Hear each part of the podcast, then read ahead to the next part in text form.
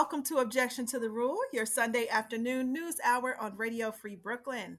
We are recording this episode on Thursday, October 6th, and it will begin airing on Sunday, October 9th, 2022. My name is Reese Robinson. I'm on air today with my co hosts, Emily Scott and Jasmine Smith. How is it going, ladies? Hello. Hello, hello. And today is actually it's this is the last of, official time, maybe not the last time ever, that Reese and I will be on the show with Jasmine on a weekly basis. Aww, I know. trumpets. Like, yeah. Yeah. I'm gonna insert the that song. It's so hard to say goodbye to yesterday. I thought we get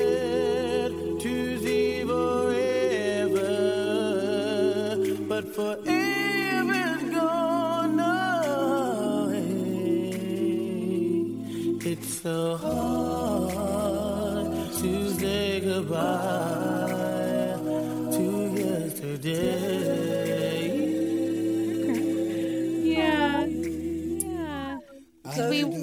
It's been so much fun. No, it really has. It's been a great run, even though we're always reporting sad stuff. It's and, yeah, it spikes my anxiety sometimes, and yeah, sometimes we, you know, with the good news segment was a great idea. I think that was Reese's idea.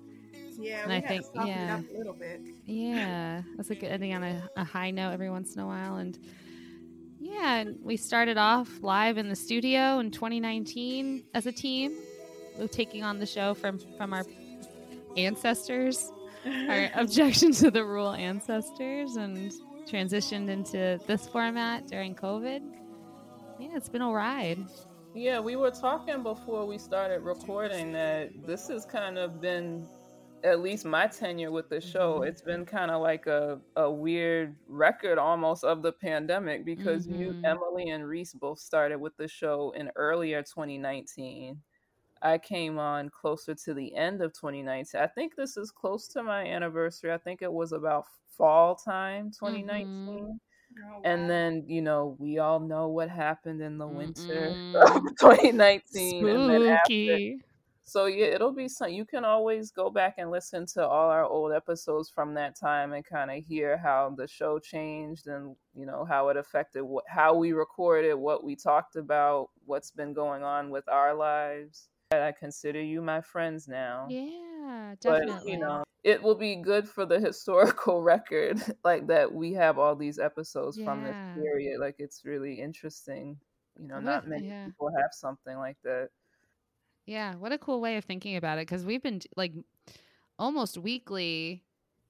We well, 2020 and almost all of 2020 and 2021, I feel like we were recording weekly, and then we had other team members at the beginning of the pandemic too. Mm-hmm. Yeah, mm-hmm. yeah. Then, there was Matt, there mm-hmm. was Sarah, and then mm-hmm. Zoe. I think was maybe on one episode. Mm-hmm. Right, and we've had and guests we- on. Yeah, yeah, and when I first started, Violet was our host. Yes. So that was back then. Ooh. Shout out to Violet. Yeah, you. She, she, left before you came on, Jasmine. I think. Yeah, I don't know yeah. if you ever. Violet. Violet was who was. Well, I. So, I knew I wanted to try out radio stuff, you know, and and the cool opportunity of being in the studio in that environment. And I remember I went to one of the mixers, and Tom, there's just the one of the co-founders of the station, told me about the show and how you know they're always looking for people to help with research or whatever so i i showed up for an episode with violet and expecting just to like observe and you know be assigned something to research and she just put me on the air the first episode and it you know never looked back. It, and it's sort of i think the very much the the style of the show which is like we're all just you know all just sort of anyone who's there bringing what they have to the table, you know, and and people coming with ideas and and playing with you know the flow of the show because it's definitely evolved a lot since we started Reese, right? Yeah, absolutely, and also you know just like switching up the way that the show is delivered. I think um, during the pandemic offered us other opportunities to feature guests. Our whole partnership with NYU, um, it really has evolved to something um, of its own, you know, mm-hmm. this leg of the run. And the original um, creator, one of the original creators of the show, Ori, was actually from mm-hmm. Ohio, which was a little tie that I had, and we had an opportunity to talk to him throughout, and um, he was just really grateful that the show kept going. So, you know, you you girls are awesome. I am so grateful oh, for every part that we've all played. You know, it's not easy uh, putting together the show. Shout out to Jasmine, who's been mm-hmm. an amazing engineer. Yeah. Uh, oh my God, that's resume talk. Girl, girl yes. down, you know, you've been holding it down, and I appreciate yeah. you so much. For many months, the show was ranking very high at the station as well. So, mm-hmm. yeah, we've had I I don't know what the history of the show's rankings are, but I know that um as a team, as we started coming together, we were we would be top of the top 10 a bunch of times, you know, of the whole station, not just talk shows. And we've rarely fallen out of the top 10 of the talk shows um, since I've started paying attention to that. So, you know, shout out to the listeners, to everyone exactly. who keeps checking in and to get their, you know, their daily dose of whatever we think is interesting to talk about on the news. October 31st, 2019. Halloween? Yeah, y'all, check this out. So proud of everyone. This is the first time OTR has ranked since I've been involved. This is huge. Congrats, team. And that was ah. because we were in the top, I think we were in the top 10. Amazing. September 2019. And who sent, been, yeah. You sent that email. I sent that. Yeah, okay, great. That sounds like an Emily and me email. yeah. Okay, great. That does sound like me. I was going to say that I sounds trying to do your voice. Yeah. I, love I love I love being the center of attention. So thank you for the impression. Um, but I yeah, so I guess so I started around spring. So yeah. So yeah, that's awesome. And then and then from there, I think we were number one over the whole station at least once. I can't remember when, but that was a cool yeah, week. We've been doing decent numbers, you know, yeah. for our little show. So I'm mm-hmm. I'm proud of us, you know, and yeah. we'll we'll keep in touch and everything for sure, but just won't be exactly the same. As much as um, you know, for Reese and I, that it's, you know, it's our time to transition away. I'm really excited that, you know, Jasmine um, will be carrying the show into its next iteration, and that's going to look like something new and different. And I think that'll also be good for the show too. You know, to like, I think it's really cool that it it continues to evolve. Yeah. You know? Absolutely. And and I'm grateful for, you know, all of the adjustments we've all had to make to make it work. Um, as you may know, Emily and I are not living in New York right now. Mm-hmm. So making this show happen each week is a bit of a task for all of yeah. us to try to fit the time frame. So yeah. Yeah, and it was cool that we I mean the the transition away from the in-person studio like afforded us the opportunity to to switch our personal lives so drastically while still continuing the show and that was cool opportunity but it's it's been hard our reese what's our time difference i think we're like we're a nine hour time difference from each other yeah, you know what's so funny? I think how far? What's your time difference in New York from New York right now? I'm si- I'm six hours different from New York. Okay, so I'm actually in Hawaii right now for oh, birthday, so it's dang. nine hours. Yes.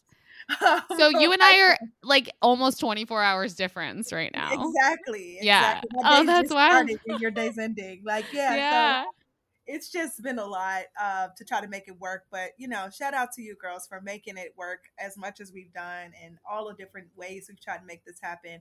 This has been a great opportunity. When I was an undergrad, I really wanted to be on radio. I interned. Mm-hmm. Um, so being able to do this in my adult life just really uh, brought me joy, and I really enjoyed it. Really enjoyed doing the music and just just all of it all together. So I'm gonna miss you girls, but hopefully I'll be able to contribute every once in a while. Um, once things slow down a little bit of my life. Yeah. Yeah, same. I this I'm not this is not like a forever forever goodbye.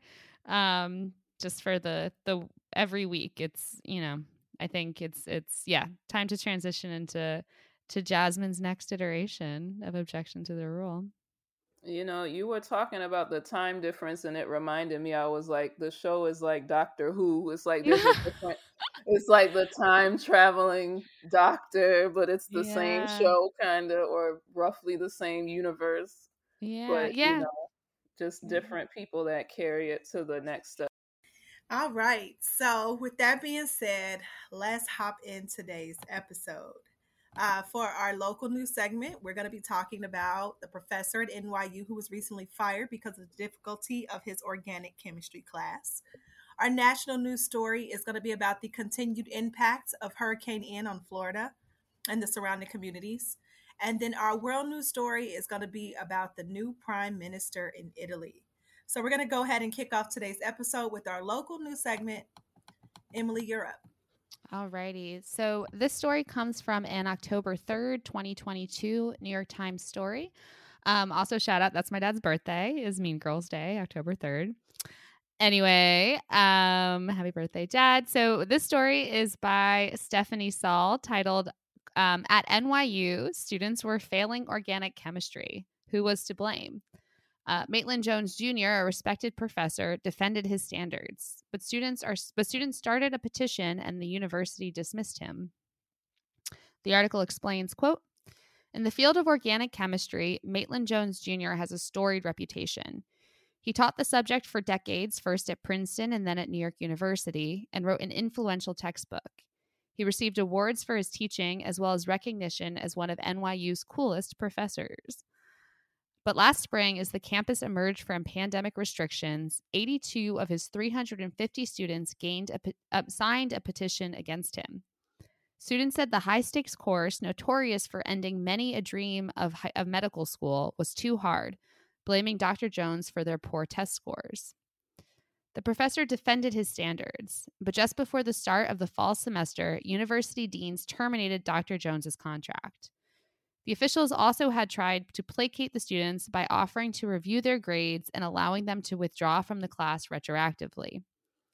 The chemistry department's chairman, Mark E. Tuckerman, said the u- unusual offer to withdraw was a one time exception granted to students by the dean of the college. Mark A. Walters, director of undergraduate studies in the chemistry department, summed up the situation in an email to Dr. Jones before his firing. He said the plan would extend a gentle but firm hand to the students and those who pay the tuition bills, an apparent reference to parents.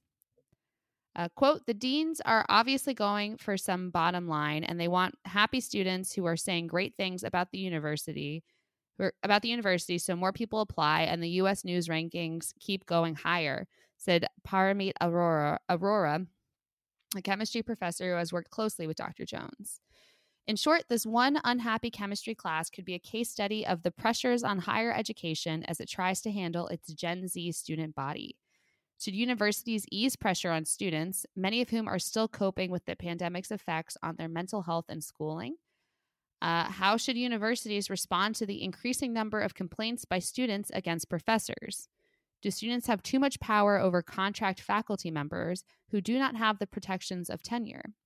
And how hard should organic chemistry be anyway?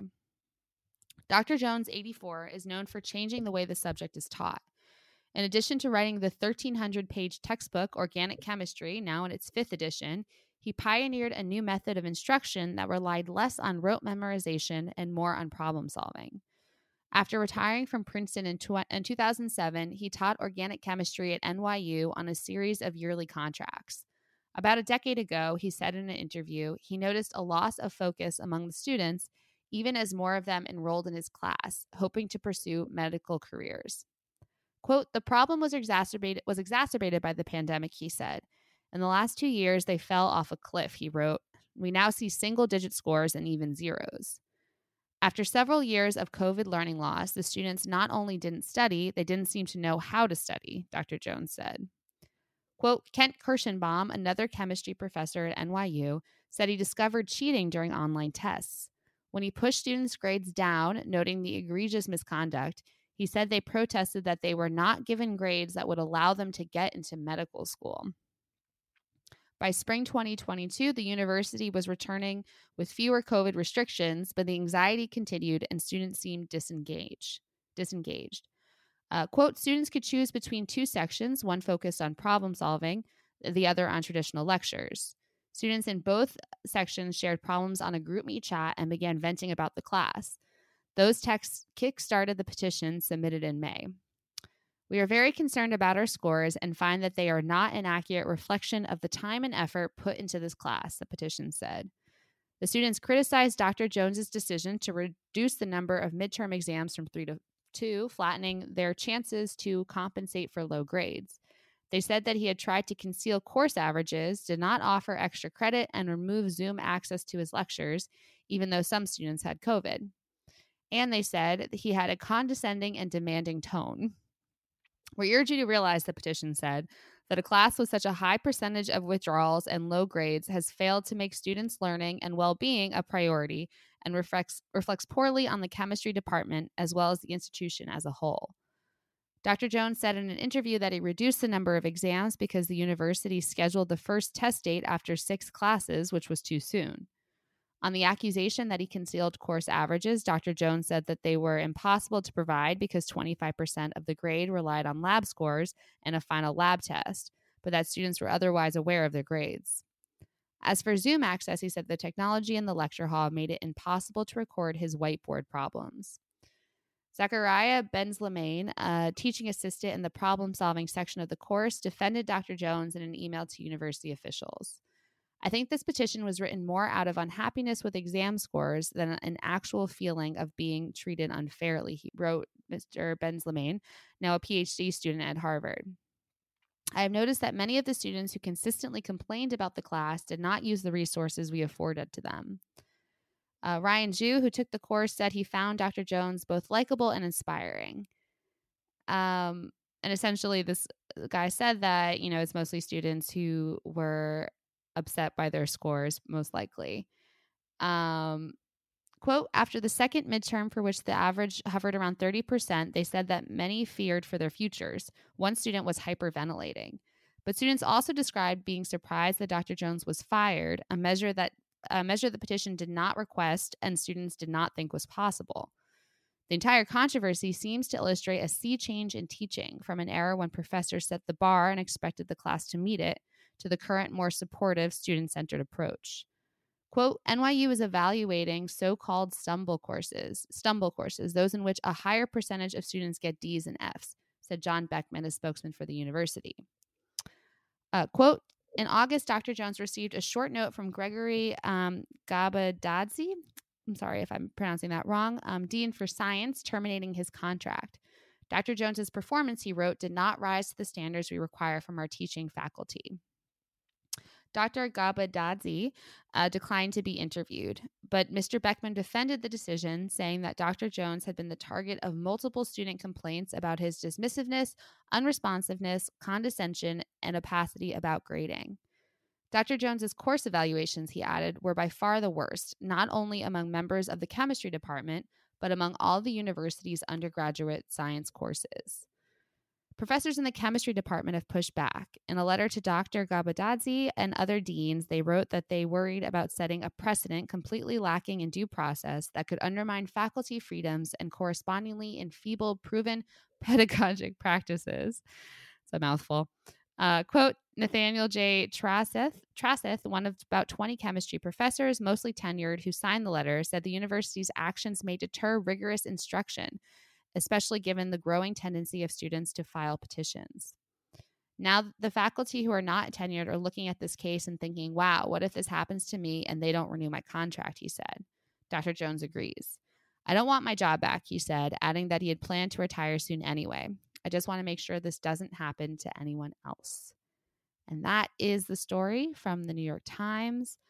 I thought it was very interesting and also ties to one of the recent stories I did on the show about the US News and World Rankings of Columbia University and essentially how like higher education is very much a business and this is a really and you know and how I think this is a really interesting angle on that and how it will affect your education, the education of the next generation, if the bottom line is really what matters in these like big businesses of universities you know if the review if getting like a, a review in that way is what you know makes or breaks someone's job there.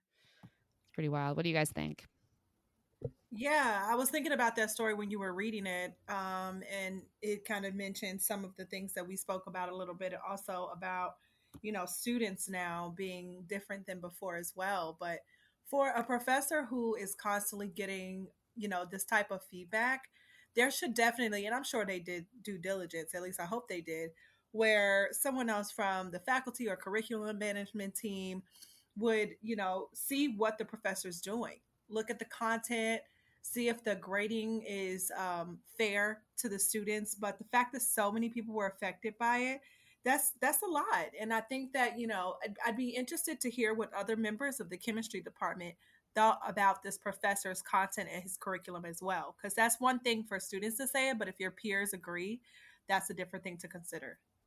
I was a teacher, not for very long, just for a couple of years. So I definitely have feelings about the whole students are not really seen as students like they're seen as consumers like there's mm-hmm. this very transactional mindset often with school with higher education these days and i think that i really think it's a shame you know because it should be a place of learning and actually you know bettering yourself in the life of the mind and all of that.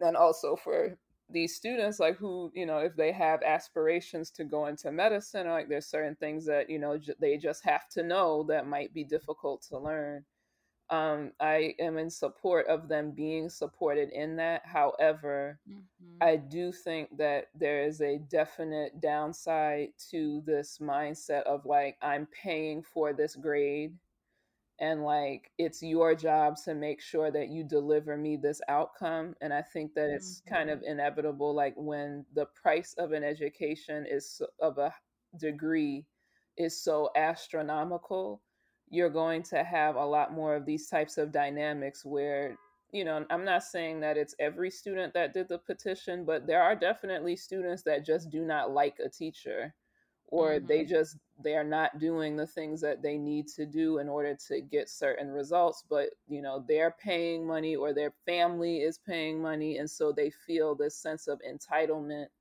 to be allowed to just kind of coast and i personally you know not to go on too much of a rant but i've definitely seen it play out i've been in classrooms with classmates who have said really nasty horrible things about like professors who were older um, mm. who were elderly, you know, and that were perfectly good teachers. They were doing a great job, in my view. They weren't really trying to hear what the man was trying to say, they just had it out for him. Mm. So, you know, not to go on too much of a rant, but I do think that there's a lot of overlapping issues going on. And like the more that you have these astronomical prices for these degrees, you're going to have more of this like I'm paying your salary or like I'm paying to get mm-hmm. this A type of mentality. And I agree with Reese that, you know, if there's students struggling, you need to have other trusted people observe the professor. I had to be observed, and that way, you know, you can see what's going on and not just kind of taking people's word for it because they're disgruntled. And and yeah, and to circle back to that, I'm pretty sure the article says that there really wasn't like like a review process, which can like for non-tenured professors, I'm pretty sure they can just their contracts can be terminated for very like very little cause.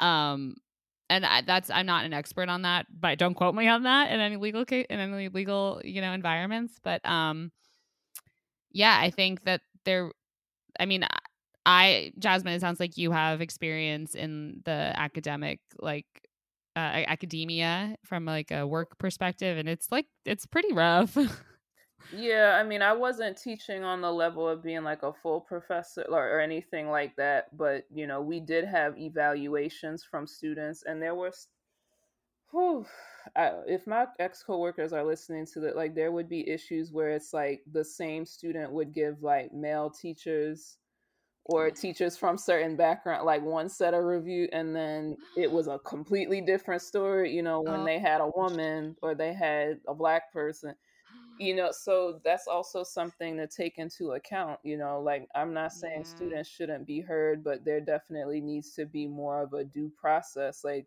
the fact that they seem to just kind of immediately go for dismissing this man mm-hmm. when i mean i i can't whew, I haven't read a chemistry book since a chemistry book has read me, okay? Like that was my worst subject in high school. I took that regents exam, did not look back. That stressed me out just thinking about it. Ooh, yeah. and like that was or, my least favorite class too.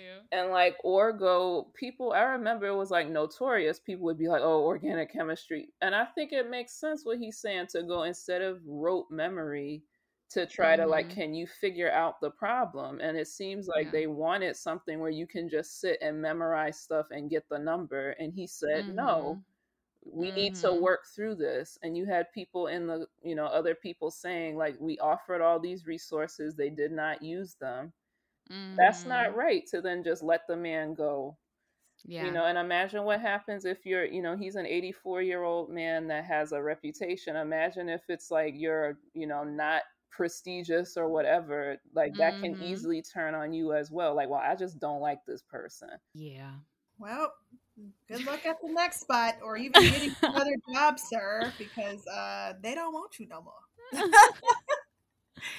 All right, y'all. We're going to go ahead and take our first music break of the day. This is a lovely throwback song, put you in a good mood. It's called If You Want Me to Stay, and it's by Sly and the Family Stone. We'll be right back.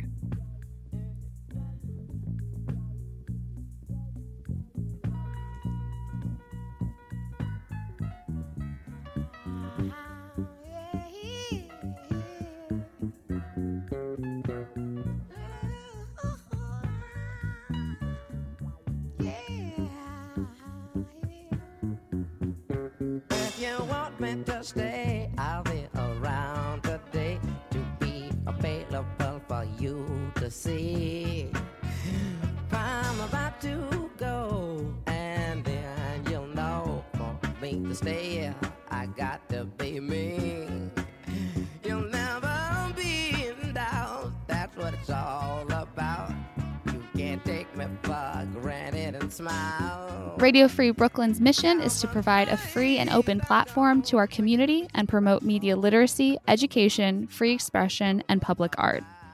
We rely primarily on donations from listeners like you. Every dollar helps us stay on the air and allows us to continue our work in the community.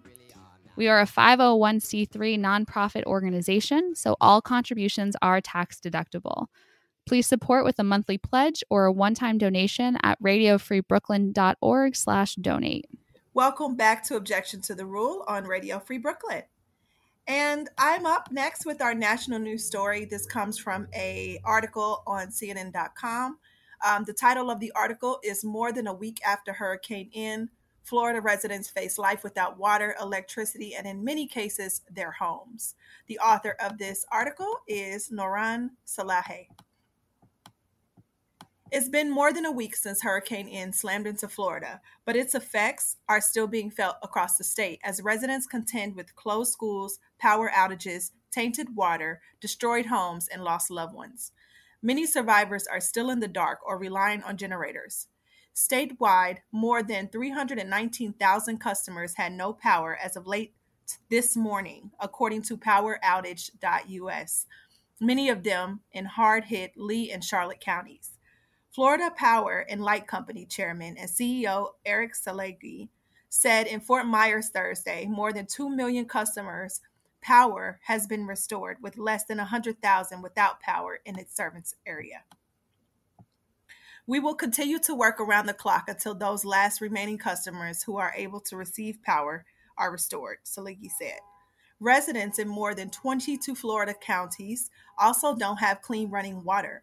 Boil water notices have been issued for 120 areas after damage from Hurricane Ian, according to the Florida Department of Health. Matlacha resident Cindy Walton, who returned home after evacuating to Miami, said she'd rather have water than electricity. If you had a choice between water and electric, give me water. I don't need electricity. I have a candle. I don't need to be out at night when it's dark, Walton said.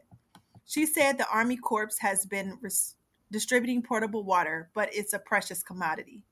The damage is also keeping many schools closed across hard hit areas, and those planning to open do not know how many children will show up in class. Public schools in Collier County are set to open Thursday with the help of more than 800 substitute teachers, since 22% of the district's teachers live in the hard hit Lee County, according to Collier County Public School spokesperson Chad Oliver.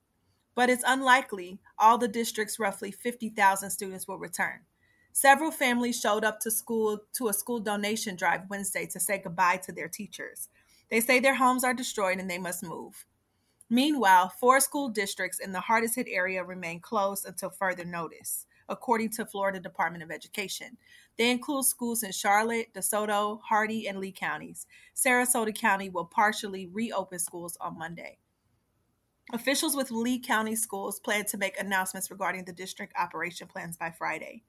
Earlier this week, Lee County said the preliminary damage assessment found 54% of their schools were in need of repair and some may be beyond repair.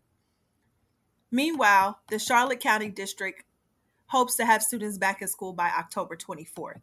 Speaking on CNN Thursday morning, Superintendent Stephen D'Annunzio said every single one of their school sites received damage and many buildings suffered roof damage. The kids have already dealt with so much though the, through the last few days that the last thing you want them to do is to have to learn in a whole new school because you got to send them somewhere else, he said. As families deal with stored, damaged homes and infrastructure, many families across the state are also grieving loved ones. At least 125 people died from the storm, officials said, 120 of them in Florida and five in North Carolina. At least 40 storm victims had drowning listed as a possible or known circumstance of their death, according to data on 70 people provided by the Florida Medical Examiners Commission Tuesday night. The death toll had been increasing as rescue crew comb, rescue crews combed through the rubble searching for signs of life. There have been 2,500 rescues made as of Wednesday morning. As those efforts continue, it's unclear how many people will be unaccounted for. When Hurricane Ian hit, it decimated some barrier islands on the state's Gulf Coast, cutting them off from the mainland and turning popular tourist destinations into sites of devastation. On Wednesday, residents were allowed to return to Sanibel Island, where every single home had been damaged in one way or another. Numerous boats carrying residents pulled up to shore, and everyone was forced to jump out and walk onto the beach, unable to see to use the damaged docking areas. Vicky Pasacali and Julie Emick returned to discover the lower level of their home they brought on Sanibel Island two years ago was unlivable. This was our dream home, and now it's gone. We thought we'd have a quiet life here, then Hurricane Ian took it away. Andy Garcia, the owner of a property management company, had to tell several clients what they had been dreading to hear. Their homes were beyond saving. It's totally devastating to hear them on the other end of the phone, just grasping for air, and you're telling them their home was destroyed, Garcia said. It's totally heart wrenching for me. Garcia, who has worked in the area for 26 years, said he doesn't know how the massive rehabilitation effort will affect Sanibel's residents and businesses. Um, there's a couple more other stories here, but I think that's that about sums it up. Uh, the last part of the article talks about the hospitals. I think that's important to um, consider. Ian's damage has also been straining hospitals in Southwest Florida. Sarasota Memorial Healthcare System set up a 30 bed tent facility outside its hospital in Venice, which is in Sarasota County, just north of hard hit Lee and Charlotte counties, to help with an influx of patients. A second disaster medical assistant team opened in Charlotte County to help reduce the strain on local ERs while hospitals in the region gradually reopen, a news release from Sarasota Memorial Healthcare System said. Many hospitals south of Sarasota and Florida's Gulf Coast were evacuated and remained closed for several days due to the damage of the storm. Sarasota Memorial's Sarasota and Venice campuses have been have seen record numbers of patients streaming into their emergency care centers and have worked closely with emergency management officials and hospitals around the state to manage the influx. So that's pretty much the content. Um, it's still going on. This article is from today, and it's very scary to think that we're at the top of hurricane season here, you know. So, um, places like the Gulf of Mexico, Florida, all the coastal states that have dealt with uh, the effects of this storm, I mean, it's almost like they won't ever be restored the same. And, you know, obviously, um, these storms continue to happen. Climate change plays a big part but I just wanted to shed some light on what happens after the storm. You know, the storm is past and the news has moved on to the next thing and it's just really sad to know these these families you know their whole entire lives have been demolished these children will be out of school probably for the remainder of the year um, i can't even imagine what i would do in this situation.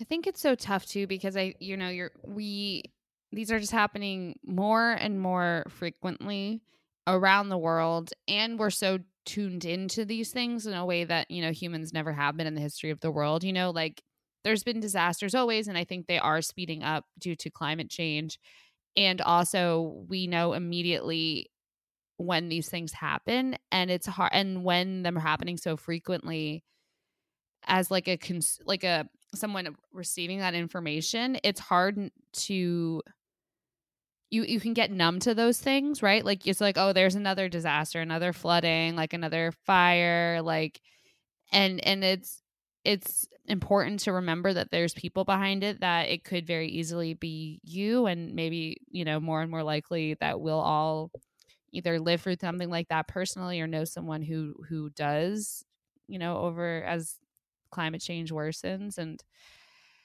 it's tough. It's tough to process, let alone, you know, and of course, to deal with that is is heartbreaking as well. Yeah.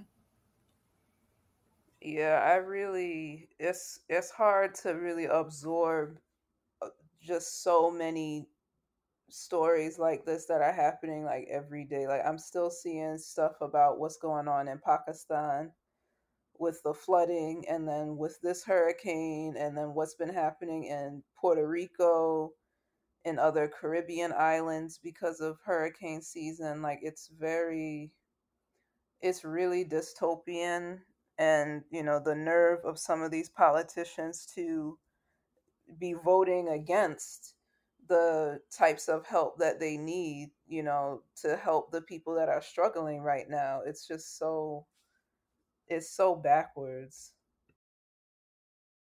Yeah, and like the politics of it for sure is it's not it's like not like it's not like I was going to say fascinating, but it's not like fascinating in that sense. It's just like it really is crazy how like political goals can really just override like logic and that sense where you know in florida like they are going to be facing some severe climate change problems and are right now. And also, well, I remember was it the governor of Florida? I was reading like during Hurricane Sandy, he voted against um, FEMA relief for New York City. Yeah. You know, and now like the irony of him needing that relief from a democrat, you know, democratic um, government. You know, it's we're all just people, man. People need help everywhere, and and politicizing it is uh fucked up. I don't know if any of you have either of you have been through a situation like this. I've never been through like a large national disaster, but I remember when I was growing up, one time our basement flooded uh, from like some really bad rainstorm that happened in Ohio. I think it was like partially tornado related. And in Cincinnati, they don't really get tornadoes, but in the middle of Ohio, of course they do, and in, in the northern parts. Um, and I just remember how long it took my parents to just clean that up. Like and trying to just you know stop the smell of things um, from being sour and constantly running hoses through it and like you know my stepdad had um, a little music room in the back where he kept his instruments we had our laundry down there our bikes you know we had a, a classic midwest house you know nothing too big or anything like that but that one storm really changed our situation. We had to go to laundromat. We had to figure things out as far as um, anything we had stored down there, you know, winter clothes, stuff like that. So, you know, that's that's nowhere near the devastation that has happened for these people. I'm not trying to compare my experience. I'm just saying, like, I can. My heart goes out for people who have to go through this year in and year out, time and time again, especially people from the area who, you know, people sometimes I've heard people say in conversation like, "Well, why don't they just move and they know that's going to happen?" Well, you know, it's not that easy. Let me tell you, as a nomadic person, to just get up and change your whole life, especially when you have a family, you have roots there, uh, you may be caring for elderly people, your parents, your grandparents. So, you know, my heart just goes out to everyone uh, in Florida and the surrounding areas. I really hope that more restoration comes sooner than later. I'll definitely be looking at ways to donate and um, yeah, just please keep people in your in your mind and your heart because it's it's just so hard um, at all levels and generations of society to have to deal with this. All right, y'all. I think that's time for a music break. Obviously, I did what I always do and brought the energy down. Fortunately, the song uh, coincides with the story. It's called The Storm Will Pass, and it's by Adam Blackstone. We'll be right back.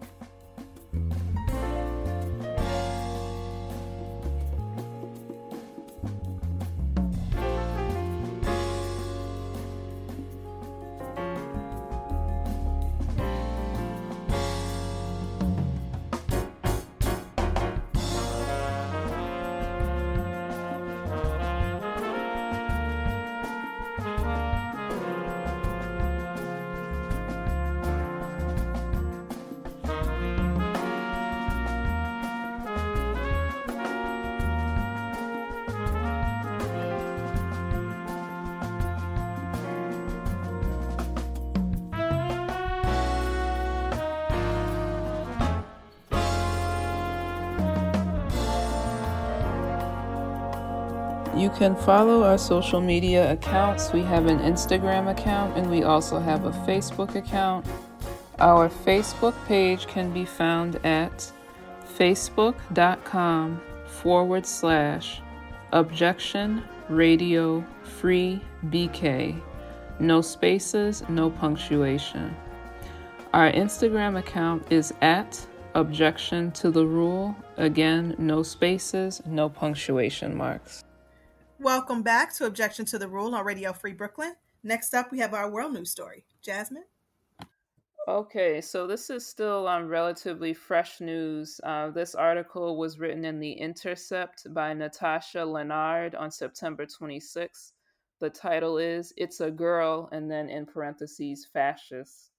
Uh, I'm going to read most of it, but I've cut some of it for the sake of time. Feel free to go back and read the whole thing on your own. Um, and before I get into the article, just a brief de- dictionary definition of fascism. This is from Merriam Webster. A political philosophy, movement, or regime, such as that of the fascisti, that exalts nation and often race above the individual, and that stands for a centralized autocratic government headed by a dictatorial leader, severe economic and social regimentation and forcible suppression of opposition. So, unfortunately, something that is on the rise. Um, early this month, meaning September, Hillary Clinton made some embarrassing comments about the then forthcoming election of Giorgia Meloni as Italy's first woman prime minister. The election of the first woman prime minister in a country always represents a break with the past, and that is certainly a good thing, the former Secretary of State said. Clinton has been rightly pilloried. After all, she was talking about the leader of the Fascist Brothers of Italy party, the most extreme right wing party to govern, govern Italy since Benito Mussolini's dictatorship. Meloni claimed victory on Sunday, so September 24th, um, night's general election with considerable ease, leading a far right coalition that now holds a significant majority in both Italy's houses of parliament. Whatever break from the past having a woman leader signals, Meloni would also represent continuity with Italy's darkest episode, historian Ruth Ben-Ghiat noted in The Atlantic. And the continuance is very real.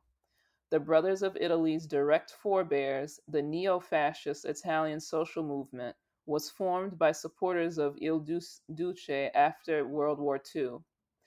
The idea that a woman leader opens doors for other women, as Clinton suggested, is of course laughable. That's especially true when that leader is a fascist keen to stop abortions and do away with employment quotas that favor women, quite literally shuttering women in the nuclear home while locking out immigrant women from Italy's body politic altogether. The media got this right much of the time, giving prominent billing to Meloni's far right nationalism, but numerous English language headlines focused solely on her being Italy's first woman prime minister. A fascist society is also a society of rigid class structure, A woman leader is no impediment to keeping working class women in their place. Meloni, like her less polished far right counterparts in the U.S. Congress, Lauren Boebert and Marjorie Taylor Greene, among others, weaponizes her roles as woman and mother to police the boundaries of womanhood and reproduction. She has framed her poisonous anti immigrant positions as a defense of Italian, in parentheses, white women's safety, conjuring well worn tropes of migrants importing sexual violence. Her party's white supremacist platform is explicitly pro-natalist, seeking to bolster the low birth rate of native Italians as a bulwark to ethnic substitution, or what fascists here call the Great Replacement. Meloni's far right coalition is expected to usher in more stringent abortion restrictions nationwide. Abortions, which have been legalized in Italy since 1978, are already difficult to access in many areas, especially where Brothers of Italy has locally governed. Meanwhile, in line with the typical allocation of resources in Herrenvolk democracies, Meloni's social welfare proposals are aimed specifically at Italian families while excluding immigrants and those outside the bounds of the straight cis family. Meloni is thus continuing the legacy of what Ben Ghiat calls Mussolini's natalist obsession it's no accident and certainly no surprise that Meloni paired her deeply reactionary reproductive politics with attacks on Italy's LGBTQ plus communities. Like Republicans in the US, Italy's first woman prime minister is a fervent enforcer of traditional gender roles. Brothers of Italy, alongside other far right parties, last year voted down a bill that would have made violence against queer and trans people a hate crime. Meloni has consistently denounced gender ideology, a term used with increasing frequency by anti trans ideologues who deny the fact that neither gender nor sex function as strict binaries. Yes to natural families, no to the LGBT lobby, Meloni said earlier this summer. Yes to sexual identity, no to gender ideology. Yes to the culture of life, no to the abyss of death, she added, while campaigning on a platform that will endanger the lives of immigrants and Italian minorities. For those who would like to defend women's reproductive freedoms but not support trans rights, Meloni, like the U.S. far right, offers another reminder that these issues must not be disentangled. Attacking gender divergent people is as much a centerpiece of fascism as is pronatalism and as with the Brothers of Italy's entire program, it's no less fascist when a woman says it. So yeah, that's um I thought it was a in, an interesting or a well written like op-ed basically about this election which, you know, was quite disturbing and I immediately thought of a man who was named um, Alika Ogorchukwu. He was a Nigerian immigrant living in Italy and he used a crutch and he was murdered in broad daylight this summer um, in Italy. He was beaten to death and no one stopped him from being killed. So, this is the type of thing that's on the rise, not just in Italy, like the birthplace of, you know, the term fascism, but unfortunately it's growing here and in other parts of the world. Wow. Um, the the gender part of this is obviously interesting uh, for many reasons, but you know, I feel like it falls in line with a lot of the stuff that's been happening, you know, forever, but even more as of late uh, with white supremacy and, you know, the maintenance of the old order that is coming, well, trying to be destructed, but um, people like this obviously are going to keep it going.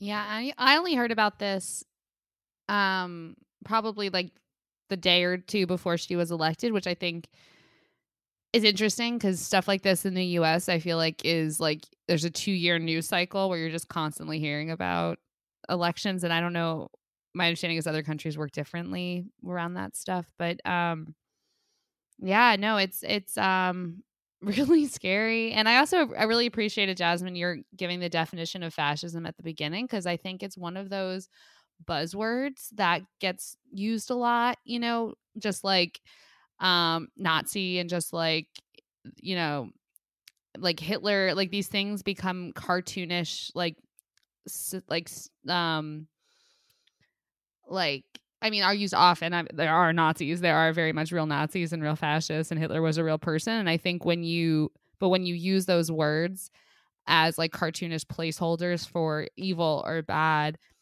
like you lose sight of what's in front of you, which is the fact that there, you know, Hitler was a real person. He was a real man. He was not some demon like invented to scare you. And there are still real Nazis and there are still real fascists. And um, you know, you got to you have to pay attention to those things. The world is continuing to churn and um you know, these are these are real human problems that you need to confront yeah, and I, I did. I'm I'm glad that you appreciated the definition, but because I agree that I do feel that um people will hear certain things thrown around, and it's important to know what words actually mean so that you can be alert to when people are twisting those words to be something completely different mm-hmm. from what they actually mean. Like I recently learned about this um, term called accusation in a mirror, like where a person who has, or a political party, like they have violent authoritarian intentions towards their enemies. So they start accusing their enemies of doing what they themselves are planning to do. So, like, even with the term fascist, Nazi, all of that, like, think about the way people were talking about and are talking about vaccines, wearing a mask, it's like they're turning things upside down. Like in reality, the Nazis would withhold vaccines from people so that they would die unnecessarily. It's like we, it, there's so many things that are happening, and it's like this what was happening a hundred years ago just coming back around and I, I shake my head and think about it often. Yeah i mean it's just it is a reminder i think you're right that like history is not we're not at the end point of history at any point right? And we know that things are cyclical and there's a memory and a forgetting and a, you know there's a process of that i know like as a jewish person like i think that's a big part of my understanding of how the world works right? That like and that's very much been my opinion related to this talking about fascism too in europe but um the history of Jews can, in one way, can be looked at, you know, is like leaving a place, immigrating to a new place, um, getting comfortable in that place, you know, start starting to assimilate and then being scapegoated and forced, you know, slaughtered and forced to to leave and just doing it all over again. And, you know, but it gets to the point where the old generation, you know, thinks it, eh, you think that you're different than the previous generation.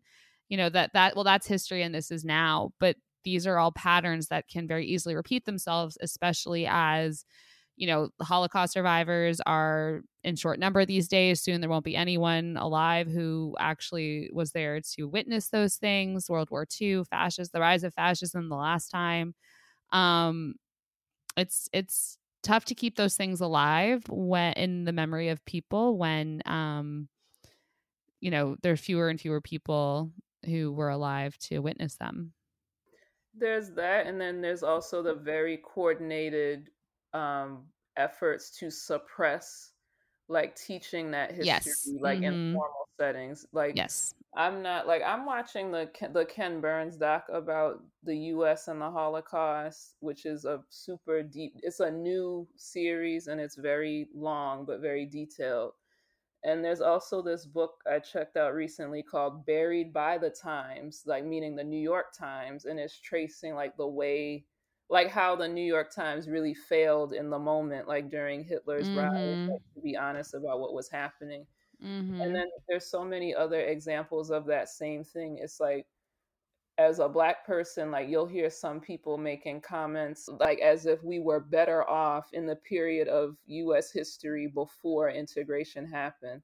And it's like that is a gross oversimplification. It's like you cannot understand like the daily humiliation and like fear for your life that existed under Jim Crow and honestly think like that that was a better situation than now. Like that doesn't you have to be just completely ignorant of history to even think to say something like that. But we unfortunately are at a place where you know, people that want to be revisionist, they want to erase these things, they want to downplay it. It's scary that they're being they've been so effective that it's like people are their things are not ringing the alarm bells that they should ring because they don't have an understanding of what happened before or like they do think that we're like at the end or that history can can only progress and that's just not we should know better than that by now. The more things change the more they stay the same. I think it's uh, definitely important to look at our past but also acknowledge the fact that even with all of the changes that have happened there's still um, a nature of similar stories and similar energies and people who want to maintain things in a certain way. Nobody's better when they don't have the freedoms of to live life as others. Period. Um, in my opinion, but definitely important stuff to continue talking about and not be afraid of conversations like this because I think a lot of times people don't have them and remain ignorant um, for lack of understanding or that they're going to offend somebody. But the whole shit is offensive anytime anybody is being um, put in a position where where life is hard to live. And that's I was trying to put everything all in one statement, but it's really hard to even say that too. All right, y'all. I think we did it. Are we at the end? Oh. Well, ladies, it's been a blast. It really has. And even with all the sad stories, you all made me happy just being there each week. I hope you listeners understand the energy that we have behind the show and how passionate we are about the things that we talk about. And I appreciate you girls. I learned a lot from you on our almost weekly journey for the last almost three years two, two and a half, three years. Yeah, time is slipping away from me. Yeah. Aww it's been a ride and it's mm-hmm. you know mm-hmm. not goodbye we'll i'll talk right. to you soon. Yep. Um absolutely. and i guess you all listening you will hear me next week in some iteration. Well that's it. Oh i'm sad to even say the statement. Oh for this week's episode of objection to the rule thank you so much for listening you can catch all of our older episodes on radiofreebrooklyn.org or on the Radio Free Brooklyn app or on Spotify. Please keep listening for more independent Brooklyn media. I, y'all, I'm sad. I know. I'm just like, I'm like, don't say it. Don't I say know. the final song. Don't cry because it's over. Smile because it happened. come on, come on. See, that's the way to turn it around. All right, mm. y'all. Well, to end on a, a, good note, the final track of the day is God Did It Again. Um, it's by Brandon Anderson. We will talk to you guys at another time. Yep. Bye. Bye. Bye. Happy Sunday. Yep.